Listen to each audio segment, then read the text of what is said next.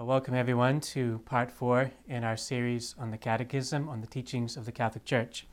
And we're going to dive right back into where we left off from our last class.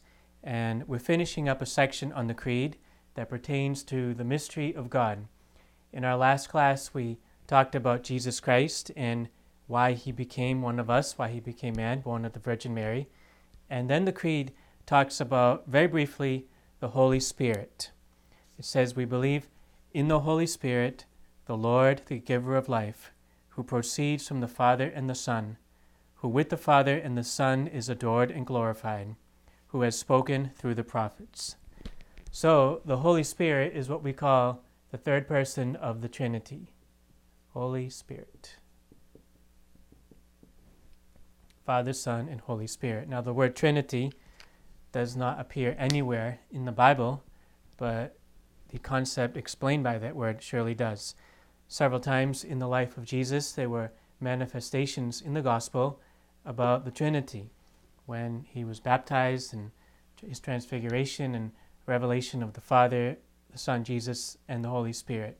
And we see that also in the Acts of the Apostles, the work of the Holy Spirit among his people. Now, the Creed says that the Holy Spirit is the Lord. Now, the title Lord is only given to God. The Lord is the Lord of all, all powerful above everything. So the Holy Spirit is God, the giver of life. Now, where does life come from? All life comes from God. So, again, a teaching that the Holy Spirit is God. The Holy Spirit proceeds from the Father and the Son. So, we have a connection here, a oneness with the Father and the Son that comprises the mystery of the Most Holy Trinity. The Holy Spirit with the Father and the Son is adored and glorified. That means we worship the Holy Spirit. You know, you get a lot of people who often talk about um, the work of the Spirit, life in the Spirit. That's what it's all about. It's worshiping the Holy Spirit. We worship the Holy Spirit, we worship the Father, we worship the Son. And that is one mystery, one God in three persons Father, Son, and Holy Spirit. And note this not three parts of God. So you don't have one third of God here and one third here and one third here. It's all one God, Father, Son, and Holy Spirit. One time I was talking to a Jehovah's Witness, and a lot of the Jehovah's Witnesses are former Catholics, and they weren't really taught the faith. And so one of the things they do is they attack the idea of the Trinity, and they show it. It's not in the Bible, it's not here, it's not there. And I got in a little debate with this character, and by the end of it, he didn't want to talk to me anymore. And he was talking about the Holy Spirit being part of God. And when I heard him said that, I went right after him. And I said, So you're saying God is made up of parts? And he said, Yes. And I said, That's not possible. I said, Because God is perfectly one, and he's dependent upon nothing for him to be God and he couldn't understand what I was saying. And I said, if the Holy Spirit is part of God, or if the Son is part of God, or the Father is part of God, then God is depending upon all those parts to be together for him to be one God. And he didn't like to hear that, so he came up with this other analogy. He said, The Holy Spirit is like the power in a battery. And I said, Well, you can't say that either, because you're saying that God has a potential to be more than he is. But God is perfect in himself. He doesn't have the potential to be greater than he is. He doesn't have the potential to go beyond what he has done. And so he didn't like that either. I also said to him, the power in a battery can run out. And are you saying that the Holy Spirit could run out in God's power? And he didn't like that either. So he left and he never came back again. I've had a number of interesting dealings with Jehovah's Witnesses, and they end up not liking me, but I really love them and I always like talking to them. Father, Son, and Holy Spirit, one God in three persons. Notice when we say in the name of the Father and of the Son and of the Holy Spirit, we don't say in the names, plural. We say in the name, singular, in the name of the Father, the Son, and the Holy Spirit, one God, the most holy Trinity. Now, the next part of the creed is about the church. And we say that we have faith in the church. I believe in one holy Catholic and apostolic church. So the church is a reality that's part of our faith. I want to read to you from a couple passages here in the New Testament that shows how even in the beginnings of the revelation about the church, we have this idea that the church is an important part of our faith.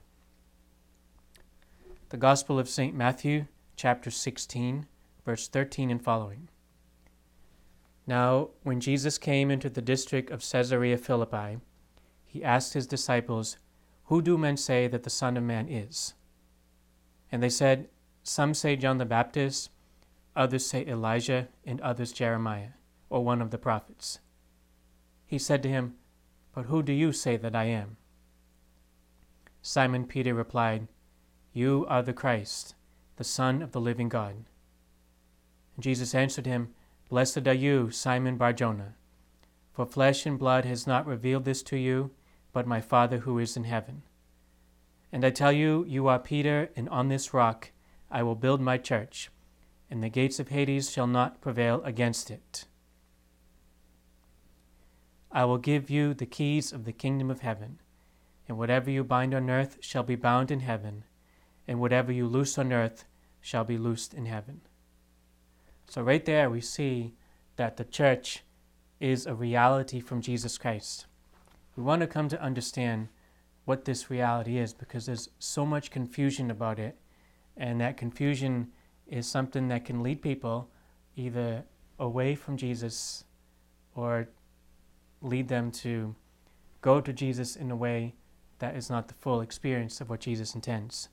We'll talk a little bit more about that in a few moments. St. Paul, in his first letter to Timothy, chapter 3, verse 14 and 15. Here he's talking to Timothy about his plans, and he says this I hope to come to you soon, but I am writing these instructions to you, so that if I am delayed, you may know how one ought to behave in the household of God, which is the church of the living God, the pillar and bulwark of the truth. So, the church itself is something that is very, very important. And it comes to us from Jesus Christ.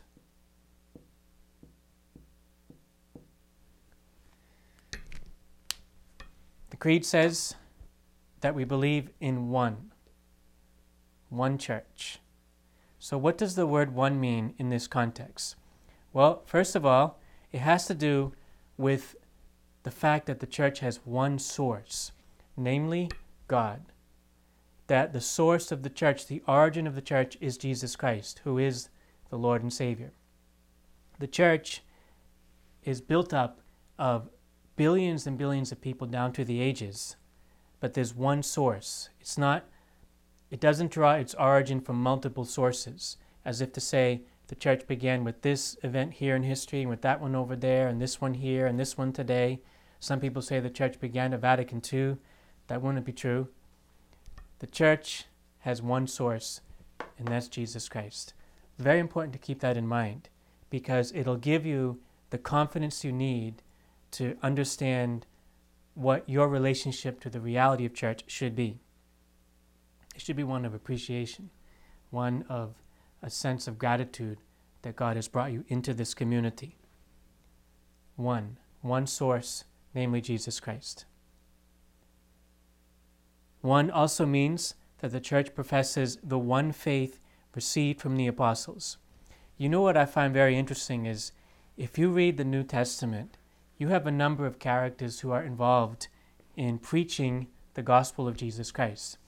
You have a lot of people. If you look at St. Peter, St. Paul, you look at St. John, you look at St. Jude, you look at all of the different people. You have Timothy, you have, you have um, in the Acts of the Apostles, you have so many different men and women who are involved in this mission of leading people to Christ and to know His gospel. Well, there's a remarkable oneness in what they're teaching people from all different walks of life and different educations and different life experiences, they come to this oneness of what they're teaching the rest of the world about Jesus Christ. So, what that is, it's the one faith that comes to us through the teaching of Jesus Christ and the apostles. Then the word one also means a common celebration of divine worship. Now, divine worship has to do with what we call liturgy. And in the Catholic Church, there are so many different kinds of liturgy. There's a liturgy of the Word, a liturgy of the Eucharist, there's the seven sacraments, there's also different rituals by which one celebrates the sacraments. The thing is, though, despite all this diversity, which is a very good thing, there is a common celebration of divine worship, namely, that our sacraments, our Word of God, is pointing us toward this one here, to Jesus Christ. The Catechism says this about the oneness of the church. The sole church of Christ, that is, the one only church of Christ, is that which our Savior, after his resurrection, entrusted to Peter's pastoral care, commissioning him and the other apostles to extend and rule it. This church, constituted and organized as a society in the present world, subsists in the Catholic Church, which is governed by the successor of Peter and by the bishops in communion with him. So that teaching tells us that really there is one church, and its perfect manifestation is in the Catholic Church. Now we're going to go to the next word in the Creed about the church holy. I believe in one holy Catholic and Apostolic Church. So the word holy, most important, means that the founder is holy. Who is the founder of the church? Jesus Christ. No one else. It is Jesus Christ. That is the source of the church's holiness. Now we have to keep this in mind because there are so many different stories of bad news in the church so many examples of, of the opposite of holiness. You know, sometimes you hear of corruption in the priesthood or among bishops, and you're like, man, this church ain't too holy. It's not holy at all. We have stuff going on in the media in our time that seems to indicate this lack of holiness. But the word holy has to do with the founder, first and foremost. Now, the members of the church are imperfect. None of us are perfect. We are all trying to be disciples of Christ. There's a teaching of St. Thomas Aquinas where he said, It is far better to limp along the way of Christ than to stride along off the way. So we're all members of the church limping along the way of Christ. We, we might fall into sin, we get up, we repent, we go to confession, we, we turn back to Jesus Christ. But some people in the church, they stride along off the way. They go down the path of malice and corruption. And we hear about that in the media in all of these manifestations of evil that have occurred within the church, within the priesthood. It's very discouraging. And it makes you wonder is this church worth it, worth our devotion and our care? Well, it's holy because the founder is holy. You got to keep that in mind. When you hear of corruption in the church or in the priesthood, what it is, it's members of the church who are not following Jesus Christ. They're striding along off the way of Christ and they're living in the darkness of sin and degradation. They might remain in the church structures. Usually that's because of something called clericalism, which is no good. But they're not following Jesus. So we have to make sure that we follow Jesus. So here's a good point for you.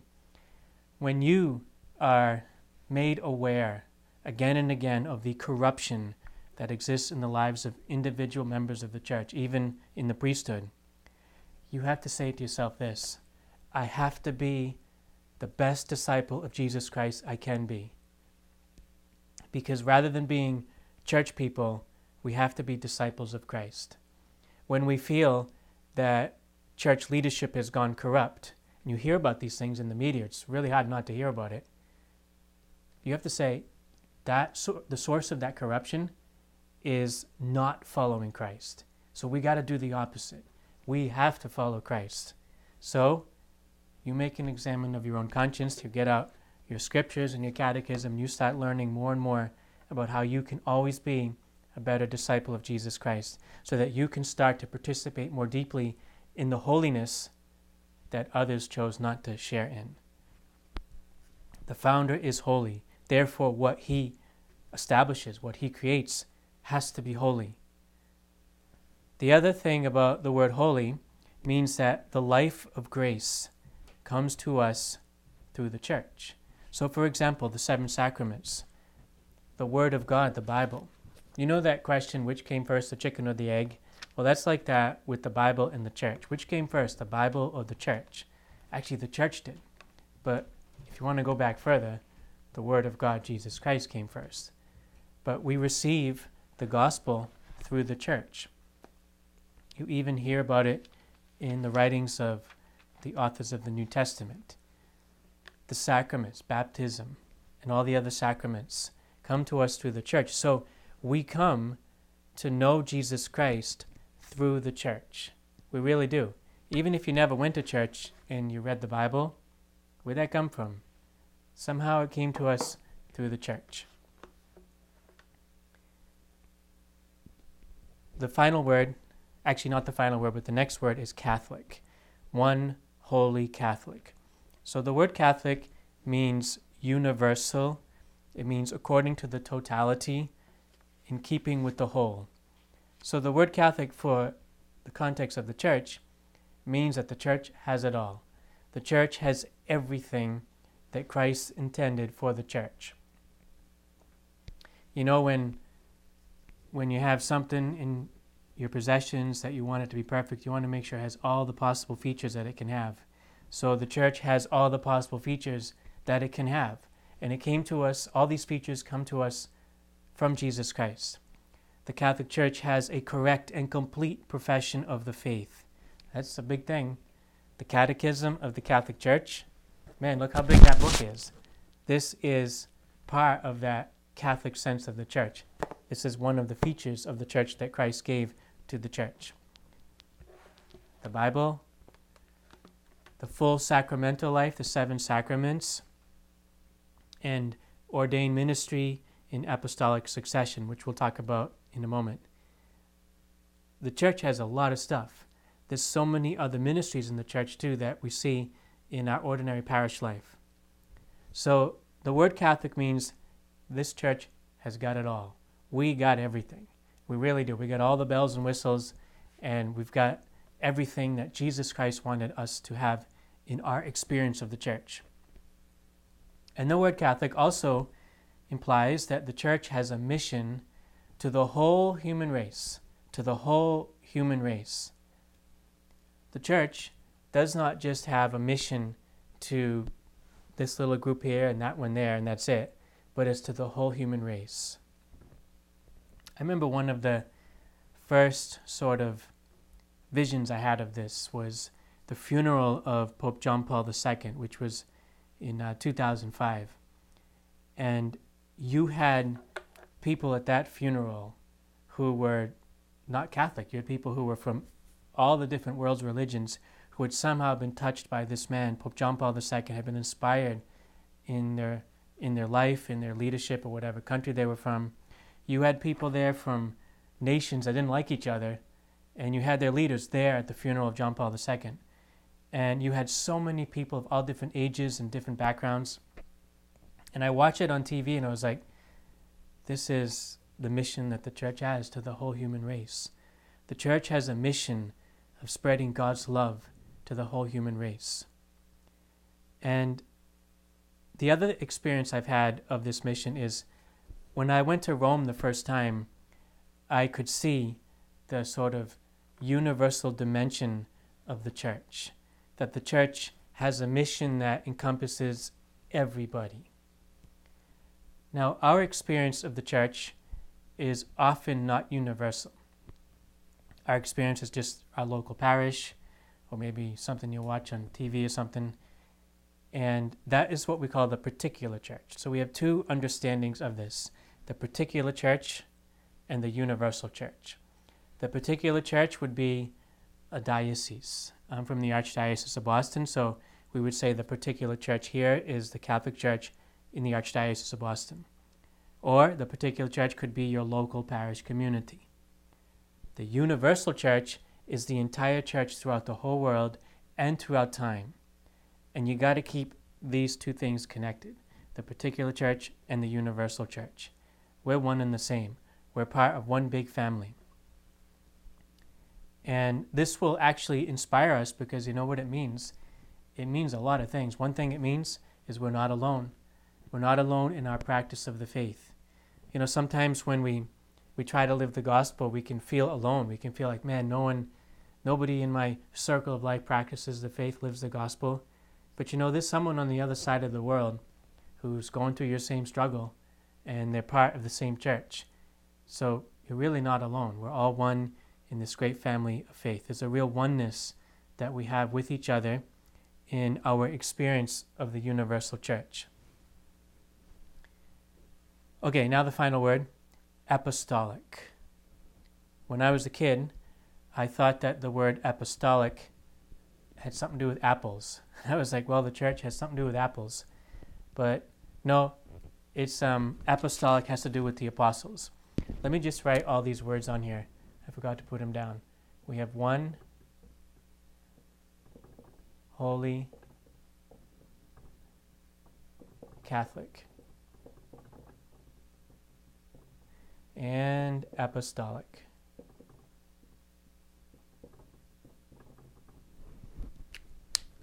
No apples there.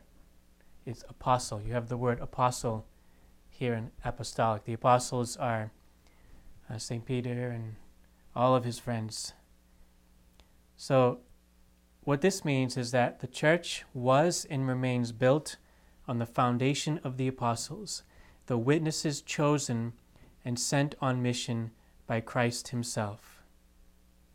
So, when you read the gospel, you hear stories of Jesus calling to Himself the apostles. They are witnesses, and they were chosen and sent on a mission by Christ Himself. I remember the first time that I was went on this thing. Actually, it was the only time. It was called the Scavi Tour at St. Peter's Basilica, and they take us on this tour, and and you go down into the lower regions of the Basilica of St. Peter's in Rome, and they have what they believe is a box that contains the remains of the Apostle St. Peter. And on this tour, there was a tour guide talking and talking and talking and I was mesmerized when we saw this box. We had to look through this window, and she was telling us, there it is right there. And I stopped listening to what she was saying, and I just kept hearing this voice in my heart say these words He saw him. He saw him. He saw him.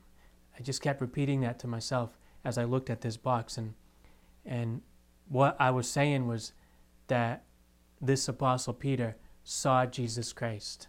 You know, we have a lot of people in our lives who, who talk about Jesus to us, maybe favorite saints or people alive today that we listen to.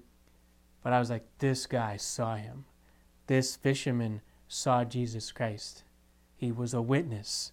He saw him teach, he heard his voice, he saw his miracles, he saw him die. He, he was part of the he was actually part of abandoning him on Good Friday. He saw him in the resurrection and he became one of the most awesome servants of Jesus Christ. I kept saying he saw him. Well, this is part of the apostolic nature of the church. The apostles have the help of the Holy Spirit. In the sacred scriptures, you hear Jesus talk about how he's going to give the Holy Spirit to the apostles and lead them to truth. So, truth is something that Jesus is leading us to. And he says in the gospel, you can especially see this in the Gospel of St. John. I want to read to you this passage that we have about this. John chapter 16. Jesus is talking to the apostles and he's getting them ready for what they're going to do. And he says this this is chapter 16, verse 12 of St. John's Gospel. I have yet many things to say to you but you cannot bear them now. When the Spirit of truth comes, he will guide you into all the truth. For he will not speak on his own authority, but whatever he hears, he will speak, and he will declare to you the things that are to come. He will glorify me, for he will take what is mine and declare it to you. All that the Father has is mine. Therefore I said that he will take what is mine and declare it to you. So that passage brings together the beginning of our talk tonight or today the Holy Spirit, the apostolic nature of the church. I want to read to you a quotation from one of the documents of Vatican II. The Pope, the Bishop of Rome and Peter's successor, is the perpetual and visible source and foundation of the unity both of the bishops and of the whole company of the faithful. For the Roman pontiff, by reason of his office as vicar of Christ and as pastor of the entire church, has full, supreme, and universal power, which he can always exercise unhindered. That's the teaching of Vatican II. And what it's talking about is how the Pope has this mission of being the successor of St of St. Peter in today's world of leading people to Jesus Christ. Now, we all have that, but we all have it in different degrees. So, brothers and sisters, this is the church. This is what we believe about the church that it is one, and its oneness comes from Jesus Christ. And we participate in that oneness to the degree that we follow Jesus Christ. It's holy because the founder is Jesus Christ, the all holy one Savior, the one who's come to save us from our sins. And we want to participate in that holiness by using our time in the church to always improve in being a follower of Jesus Christ. If we're not following Jesus Christ, then it's like we're making a misuse of the church. Follow Him. Always try to be a better follower of Him. Catholic, it's got everything we need for a life of grace. This is a huge responsibility placed upon us because it means every one of us has everything we need to be a disciple of Christ. We've got to make use of everything that Jesus gives to us. And it's apostolic. It is founded on the people who saw him. People who saw him, who loved him, and have enabled us to be able to experience his presence in our own lives. God bless you.